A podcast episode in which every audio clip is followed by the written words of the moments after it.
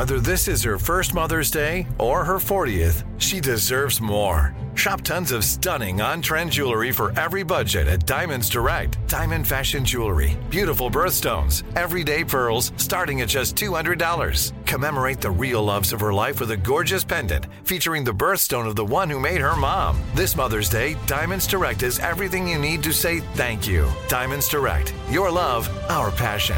Online at diamondsdirect.com. This is your moment, your time to shine, your comeback.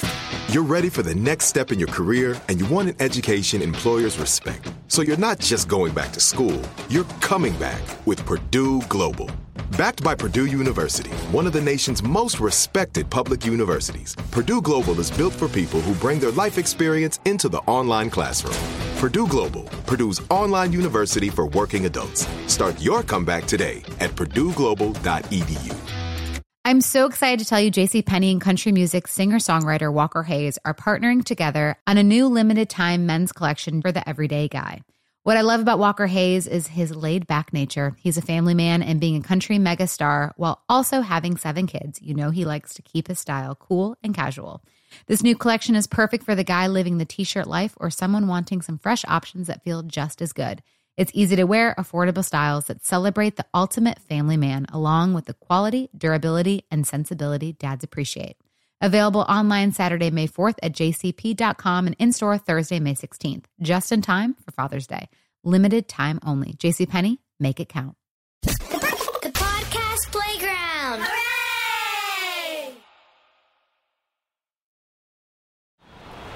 On this episode of the Taking a Walk podcast series, I'm your host, Buzz Knight, and we're in Chicago, Illinois for a special road trip edition of Taking a Walk. I'm here near the famous Lakeshore Drive area to meet with an inspirational figure. Rishad Tobaccowala is our guest. I consider him a business and personal growth Buddha for the times. He's the author of Restoring the Soul of Business, Staying Human in the Age of Data. He also has a very popular blog that we look forward to every Sunday that comes out. It's called The Future Does Not Fit in the Containers of the Past. I highly recommend you subscribe to that. And I can't wait to take a walk with Rishad. Taking a walk with Buzz Knight. Well, hi, Rishad. It's so nice to uh, see you again and to be in the fine city of Chicago, Illinois, taking a walk with you. Absolutely, and here we are, walking along the beach, Ohio Street Beach along Lakeshore Drive. So, describe this uh, this lovely scene here. So, we are in downtown Chicago, and for those of you who have been to Chicago, Chicago is defined by one way to think about it is its flatness, but the other way is its very tall buildings, its river, and most importantly, its lake, which is Lake Michigan. And because Lake Michigan is so large, you have waves, as we can see, and you have beaches. Uh, and basically, we are looking at a beach, which is Ohio Street Beach. Um, there are a few boats, one with a um, little rowboat with a, I guess, a lifeguard, and a few other boats because it's a working day. So, and we're hearing the hum of cars uh, on Lakeshore Drive, and uh, that's where we are, and it's right across Navy Pier for those of you who know Chicago better. And we see the Ferris wheel. So, I have to thank you for uh, some of the inspiration on the creation of the Taking a Walk podcast series. I was here in Chicago in August when I got to see you and have an adult beverage, and um, we talked about a number of things. And one of the things that you sent me on a homework assignment, and it was a homework assignment specifically around uh, a number of questions. I believe uh, nine of them. Yes. Right. And uh, why don't you tell folks about the nine questions, and then I can sort of loop it back to how it motivated me. Absolutely. So, one of the key things that we discussed and which I have written about is that every one of us over time does a couple of things. One is we evolve and we grow and we have career transitions. Uh, but eventually, we want to come up with nine words that describe who we are. and three words that describe our niche, which is what are we good at, three words that describe our voice, which is who we are, and three words that describe our story, which is why should someone believe that. And those nine words can be used as a framing device. So as we are going around trying to decide what we want to do, how we sell ourselves, that's one way of looking at it. And the other way is as a filtering device, which is how do we spend our time and what makes us happy if these are the nine words that we happen to be defining down to. And you know, I did those nine words, and I've been doing those nine words, and my nine words have now sort of been uh, not changing for a while, but three of them, which are my niche, are future change and innovation. That that's what I'm good at. But then, who am I? And there you ask people, and ask them to come up with words that describe who you are. More importantly, what your voice is. And so mine apparently is authentic, inspirational, and provocative. And then what's your story, which is why should we believe you? And mine is a global story. I grew up in one country, work in another, for really the headquarters in a third. I used to travel a lot, uh, so it's global. I'm a mongrel in the fact that I've done creative and media, digital and analog, staff and operating roles, so I'm not a pure breed and I'm a reinventor, or it looks like I either lose my job every three years or do a new gig. I've stayed in the same company for 37, but it looks like I do a new gig every three, four years after the first eight, ten. So that's reinventing. So my nine words are future change innovation. My voice is authentic, provocative, inspirational. And my story is reinventing and global and uh, mongrel. And with those nine words, you can do a lot. Now, in my particular case, I've actually come down to one word. So, among each of the first three, I use future, the next three I use provocative, and the last three I use reinventing. So, my stuff is future change innovation. Future describes that best. Authentic, provocative, inspirational, probably I question the status quo, so that's provocative. And of the other three, it's reinventing. And if I were to come up with one word, which you don't have to, it would be reinventing, because reinventing is about the future, it's about challenging the status quo, and it's about change. So that's what I suggested you do to the nine word exercise. And I always suggest to anybody as they are figuring out what next to do or what to do better. Well, I don't know if I did it as precisely as you, first of all, and I don't know if I did it with as much certainty as you because it shifts and changes. Yes, yes. But what led me to the Take It a Walk podcast was the fact of certainly where I thought my voice was, it was around content and creation. Yes. Because that's where I came out of. And that's what we discussed over our beers. That's right. Yep. So as I was walking 15 miles that particular day, 30,000 plus steps in, in Chicago, I just started thinking um, around storytelling, around that voice. A love that I've always had has been interviewing people uh, throughout my career. And I actually, I don't know if I had told you this on our, our visit, but I read this book called Decoding Greatness, which was about reverse engineering ideas. So there I am strolling the streets of uh, Chicago thinking, um, comedians in cars getting coffee is not just about cars and coffee. It's about this amazing host in Jerry Seinfeld um, having conversation with people. So I love conversation. I, I love the genuineness of it, whether it's new friends or whether it's old friends. And that's what led me down this path. So thank you for pushing me into this, this journey. Well, I'm glad you look very happy doing it, and it clearly is one of your key, you know, traits. And the good news is I get to be a guest, so that's even greater. Oh, it's terrific. So thank you. So since we last uh, met, um, what's going on as far as you can see in the media landscape? What is happening around media? So I think there are three very big shifts going on in the media landscape, which are building on shifts that occurred before. So one is clearly uh, almost all media is increasingly becoming digital and streaming. You saw that. It doesn't mean it's the majority. The majority of radio still is not streaming, but there's a more and more streaming component to it. And you know that could be everything from each of the radio stations have a streaming component. You have Spotify, you have YouTube Music, you've got Tidal, etc. Uh, the same thing happens with, you know, if you think about it, yes, Netflix stock fell, but one of the reasons it fell is because there are now 10 or 15 options you have besides Netflix. And, you know, you can decide I'll do Netflix this month for Stranger Things, and next month I'll do Disney Plus for Obi Wan Kenobi, even though they both occurred this month, so you have to give up maybe something else. Uh, and so streaming.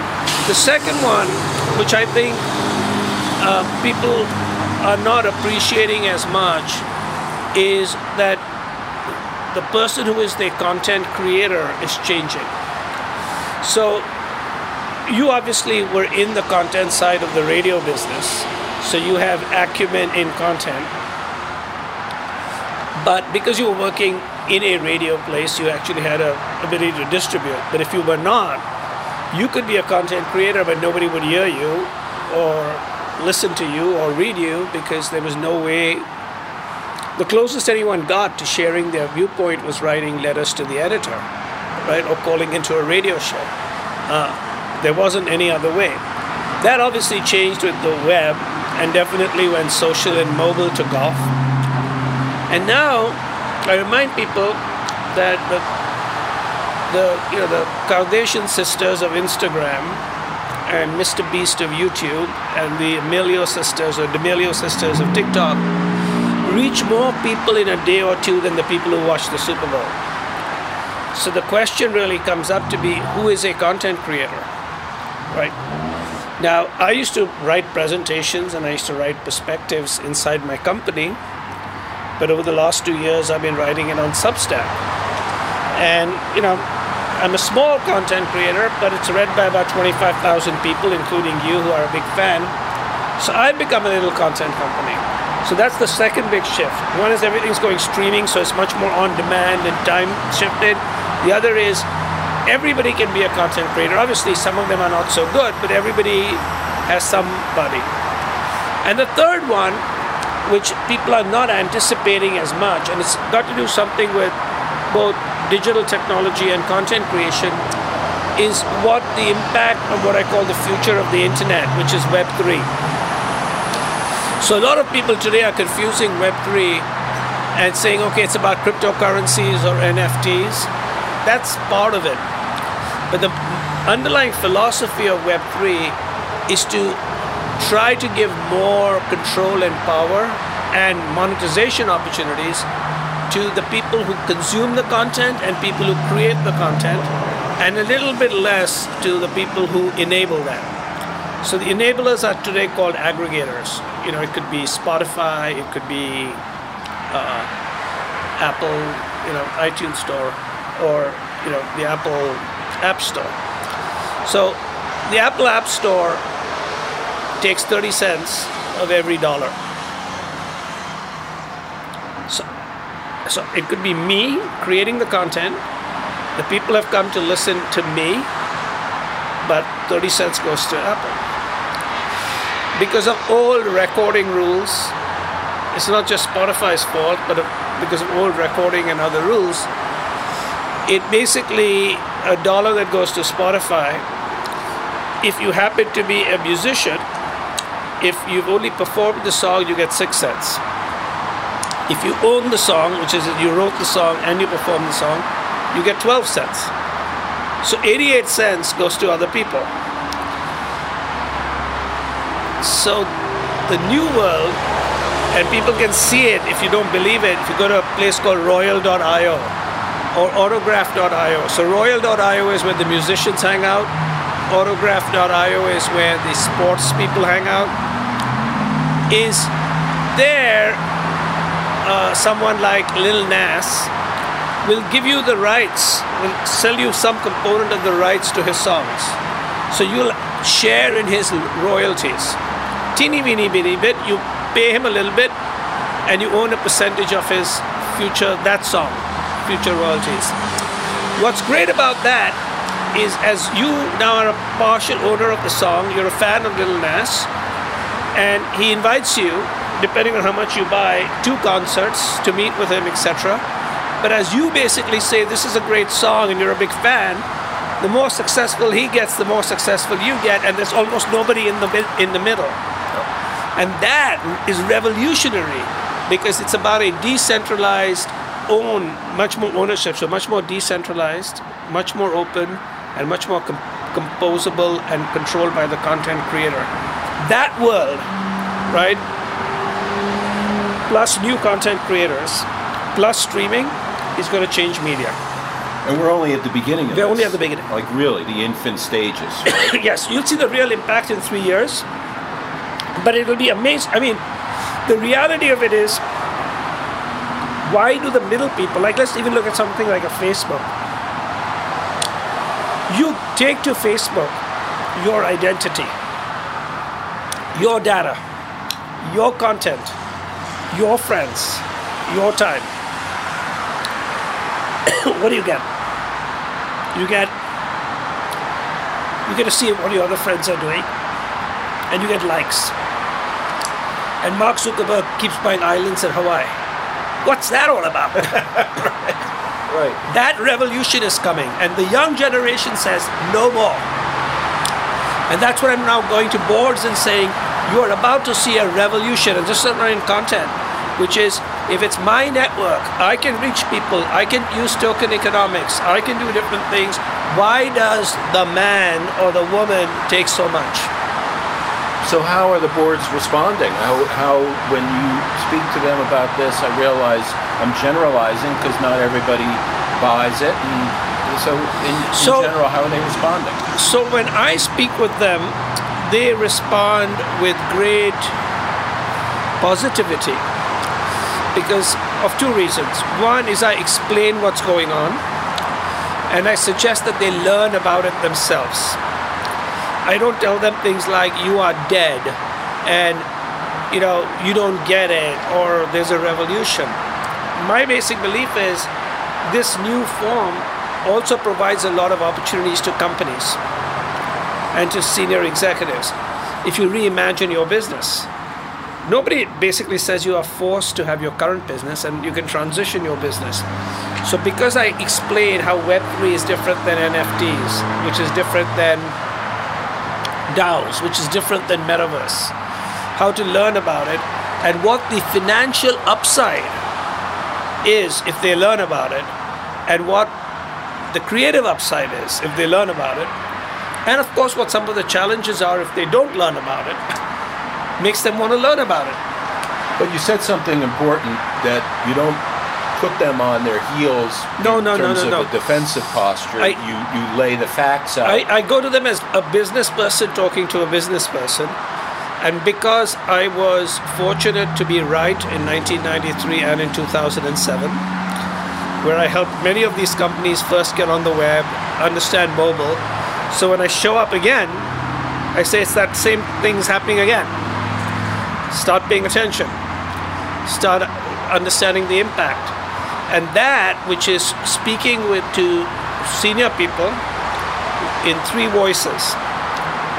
So one voice is a voice of business and reason. The second voice is a voice of education. And the third voice is a voice of provocation. But it's not just the provoc- provocative voice. The provocation is something big is changing, which could help you or hurt you. It's not right. I'm not sure exactly, but these are some of the things you want to think about, and here's how you can learn about it. And by the way, that's the education part. There's upside to your business if you think about your business like this. So then they're saying, oh, good, I should think about this because this could be a threat, but wait, it could also be an opportunity if I learn about it. And so I've done it for seven boards already, boards of directors. These are not like just, these are the, so it's the CEO's external board. And, and they say, no one speaks to us like this, right? And I say, look, I'm not the expert. I'm showing you where the experts are.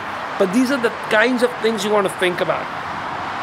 And I have, at this current time, a bunch of experts training me. So, like this afternoon, I'm going to have another expert.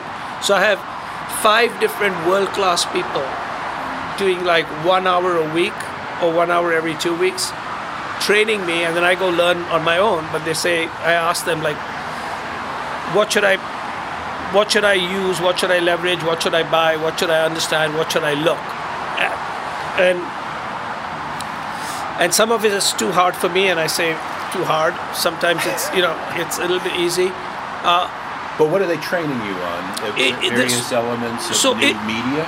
Yeah, so it's no, it's basically everything from how does a distributed autonomous organization work um, to someone else basically like I've figured out how to make my own NFTs and all that. That's e- that done.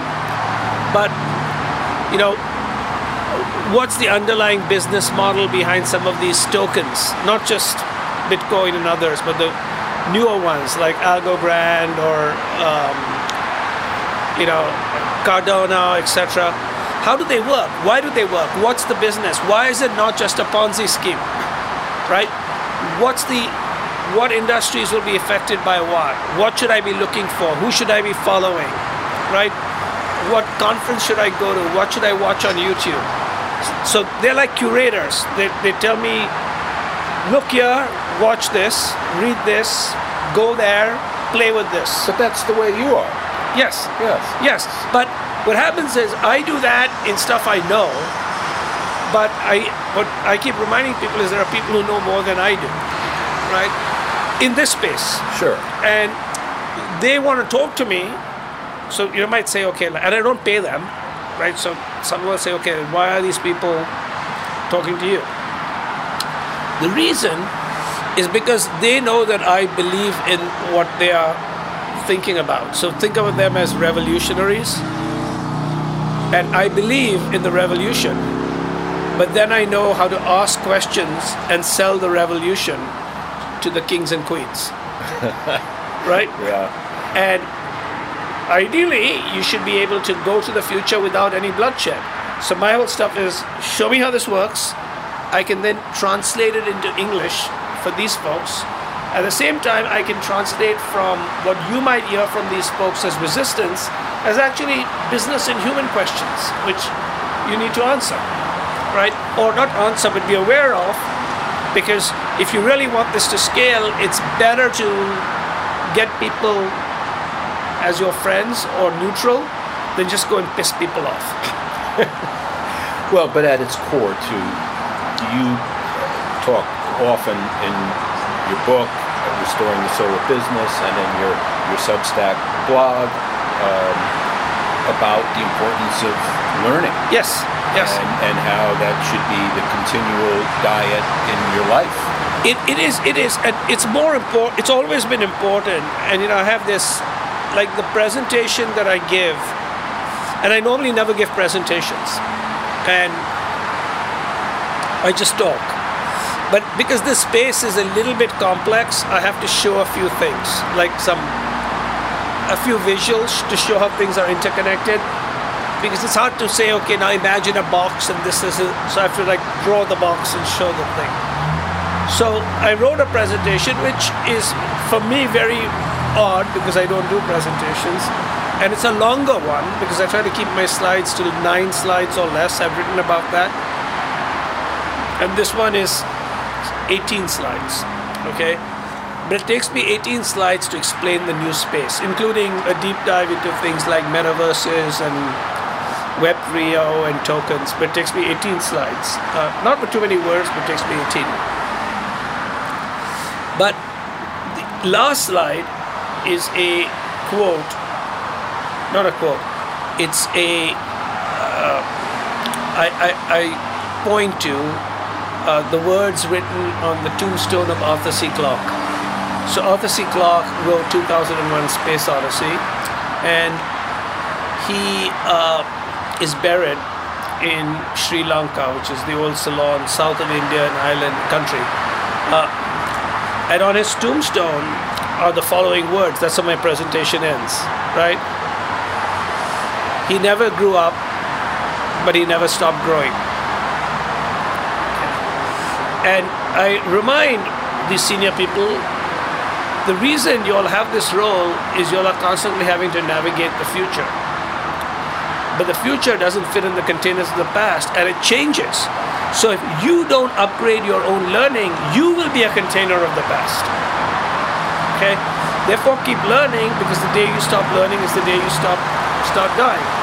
And that you know that is uh, what gets people excited. And because by the me showing how I do it and how they can do it, it's like, oh, this is cool. And you know, learning is like a drug. Once you start it, you get addicted to it. It's sort of like exercise or a few other things.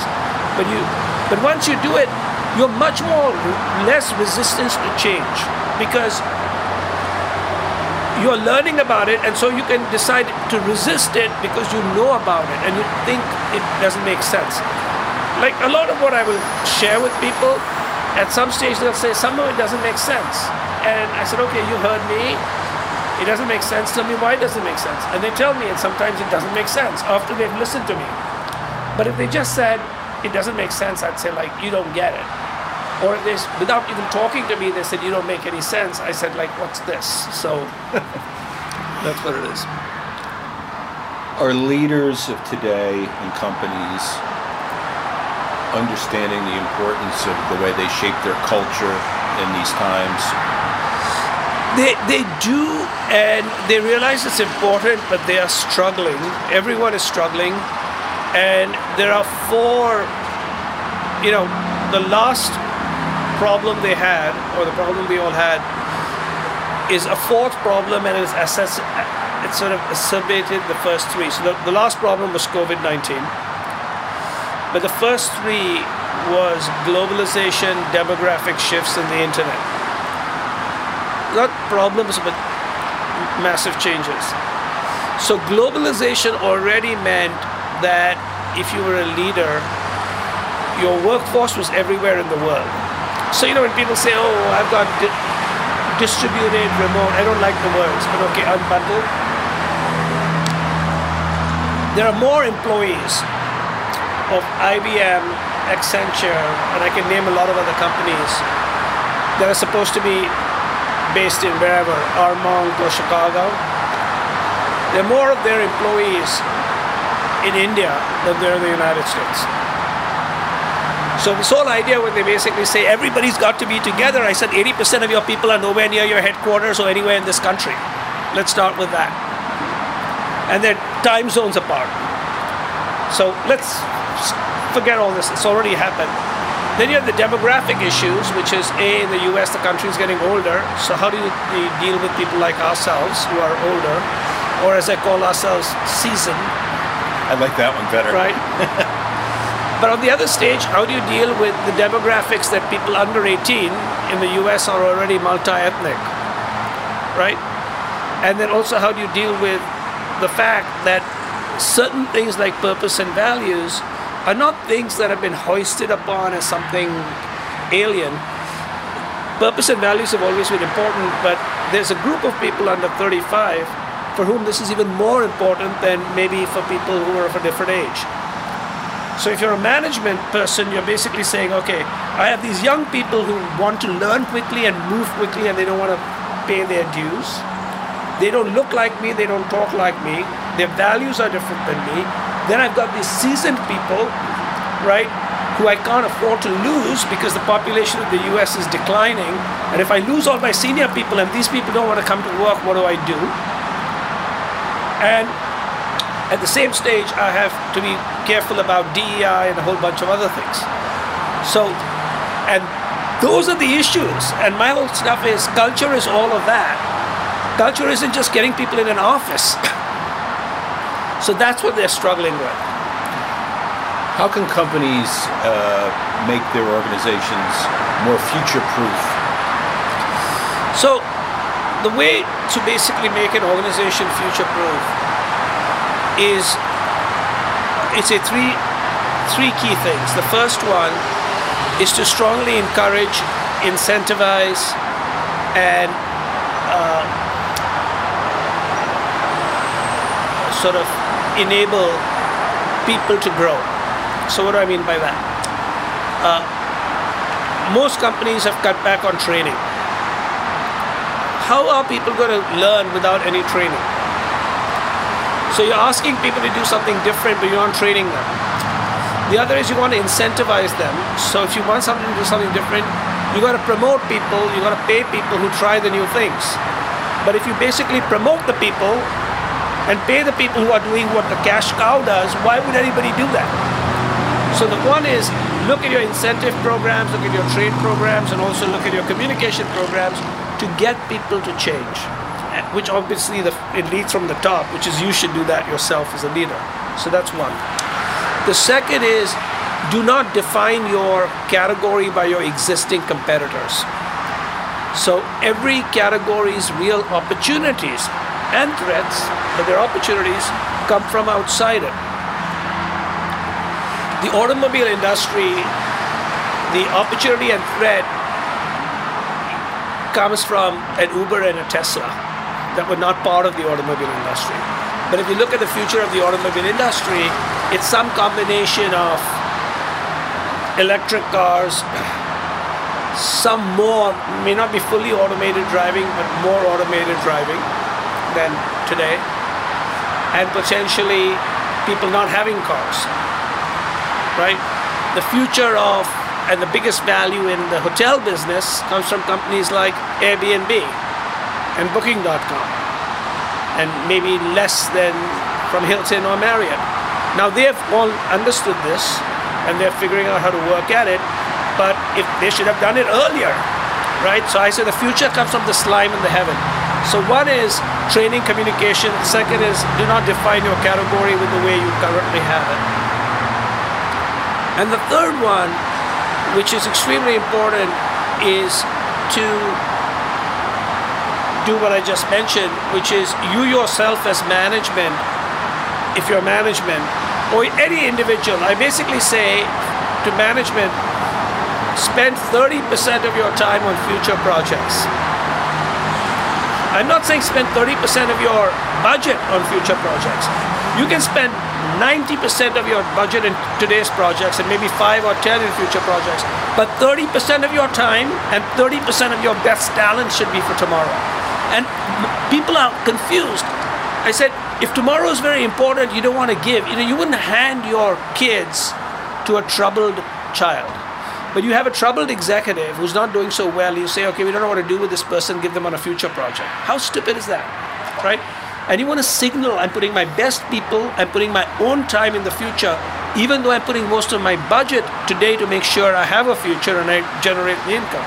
So that's the third one, which is I want to know how you spend your time and how you put most of your talent. I don't want to necessarily see how you spend your budget. So, last question, Rishad. Yeah. It's a year from now. Hopefully, we're taking a walk here once again, revisiting Absolutely. roughly.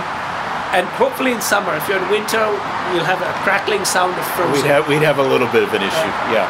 But so it's a year from now. What do you personally want to have learned in the next year that you're setting your sights on that we'd be talking about a year from now? So the two areas that I am actually spending a lot of time on for two different reasons is the following two. One is what does the future of the internet look like? Which is why I'm spending a lot of time on this broad Web3 metaverse because I think there's something dramatic happening there. So I will be more sophisticated about it hopefully a year from now. That's one. So that's on marketing technology. The other one, which you see in my writing, is what does the future of work, workplaces, and workers look like? I don't think it's going to look like in 2029 what it looked like in 2019. It'll be more different than 2019 than 2019 was from 2009 or 2000, dramatically. And I'm trying to understand what does that mean and where does that go and what the implications are. Because work is central to everything from GDP to the way cities function to identity. So when you basically say work, workers, and workspaces are changing, and all three are changing at the same time, driven by technology, COVID 19, changing demographics, the ability, you know, and they, they, these will intersect when Web3 allows a content creator to be their own boss. When it allows seven, eight years, you and me to have this conversation almost real in a metaverse thing. Not today's technology doesn't allow it, right? What happens when the next Athens or Silicon Valley or Bangalore is not a place but in the cloud? So what so the future of work, workers and workspaces is one and the future of the internet is the other. Well, you make me excited about the future, not uh, afraid of the future. Right. Even though sometimes I think we need to be slightly fearful. Uh, we have to be apprehensive, we have to be skeptical, all of which I am, right? But like literally my future of internet presentation starts with this I my says I have a disclaimer. I said you are going to hear from somebody who is going to take a positive take on the future, a positive take on Web3, and a positive take on the, on everything. However, and then I list here are amazingly smart people, and I list where they can people can go who disagree with me. I mean, they don't know who I am, but they, their viewpoint is different than mine. And I said, these are famous, very well known people. So here's Scott Galloway on Web3. Here is Dan Olson's two hour video. Here is the NFT sucks group on Reddit. Here is, right? So I said, there is that. I spend time with them. I not I don't spend time with them. I listen to them. I hear them. I figure it all out. But I have a different take, and here's why, right? And that also, by the way, encourages people to listen to me because my whole stuff is yes, they're right in certain ways, but they aren't seeing the whole picture. And what they are fighting about is like the equivalent of you know, someone comes into you know let's say you, you've come to my apartment and it's a pretty nice apartment but then you basically see like somewhere in the corner okay there's like a mess okay not the turd. In no the no punch no turd, but there's some sort of mess Yeah. okay and you basically say Rishad lives terribly. Look at that mess in the corner. Everything else is pristine. And the mess might basically be my kids were here or just before you entered you know i threw something on the corner. And then you say that is the future of Rishad's living conditions. And and my whole stuff is that's true. There's a corner in the mess. We figured out why but how's that the living conditions? That's what a lot of these people do. They take a price of some crypto, right? They take somebody fighting with each other and they conflate it into the future of the internet. That's why I don't call it Web3. I said the future of the internet. I said for people who don't believe that the internet changed in 1993 and 2007, it came around and it created massive new things like mobile and social and search and e-commerce and right. This is the same thing. So you can decide that this is about a crypto crash or you can decide this is about increased broadband penetration and AI and biotech, which is what I think it is. So I said, you decide. And by the way, you think that the whole world is going to hand in hand basket and there is no progress in technology, fine. But that's your right. I'm not your I I don't know how to live when someone basically says everything's going backward. Thank you for your Welcome. passion, for your generosity, Absolutely. for your inspiration. It's so great to see you again. Perfect. Thank you. Taking a Walk with Buzz Knight is available on Spotify, Apple Podcasts, or wherever you get your podcasts. It's time for today's Lucky Land horoscope with Victoria Cash. Life's gotten mundane, so shake up the daily routine and be adventurous with a trip to Lucky Land. You know what they say your chance to win starts with a spin. So go to luckylandslots.com to play over 100 social casino style games for free for your chance to redeem some serious prizes. Get lucky today at luckylandslots.com. Available to players in the U.S., excluding Washington and Michigan. No purchase necessary. VGW Group, void where prohibited by law. 18 plus terms and conditions apply. Live Nation presents Concert Week. Now through May 14th, get $25 tickets to over 5,000 shows. That's up to 75% off a summer full of your favorite artists like 21 Savage, Alanis Morissette, Cage the Elephant, Celeste Barber, Dierks Bentley, Feid, Hootie and the Blowfish, Janet Jackson, Kidz Bop Kids, Meghan Trainor, Peso Pluma, Sarah McLachlan. Get tickets to more than 5,000 summer shows for just $25. Until now through May 14th. Visit LiveNation.com slash Concert to learn more and plan your summer with Sean Paul, Sum 41, 30 Seconds to Mars, oh, and Two Door Cinema Club. Hey guys, back at the playground again, huh? Yep. You know what this playground could use? A wine country. Heck yeah, and some waves so we could go surfing. Oh, yeah. Love that. A redwood forest would be cool. I'm in. Ah, ski slopes. Let's do it. Um, can a girl go shopping? Yeah, baby. Wait. Did we just invent California? Discover why California is the ultimate playground at visitcalifornia.com.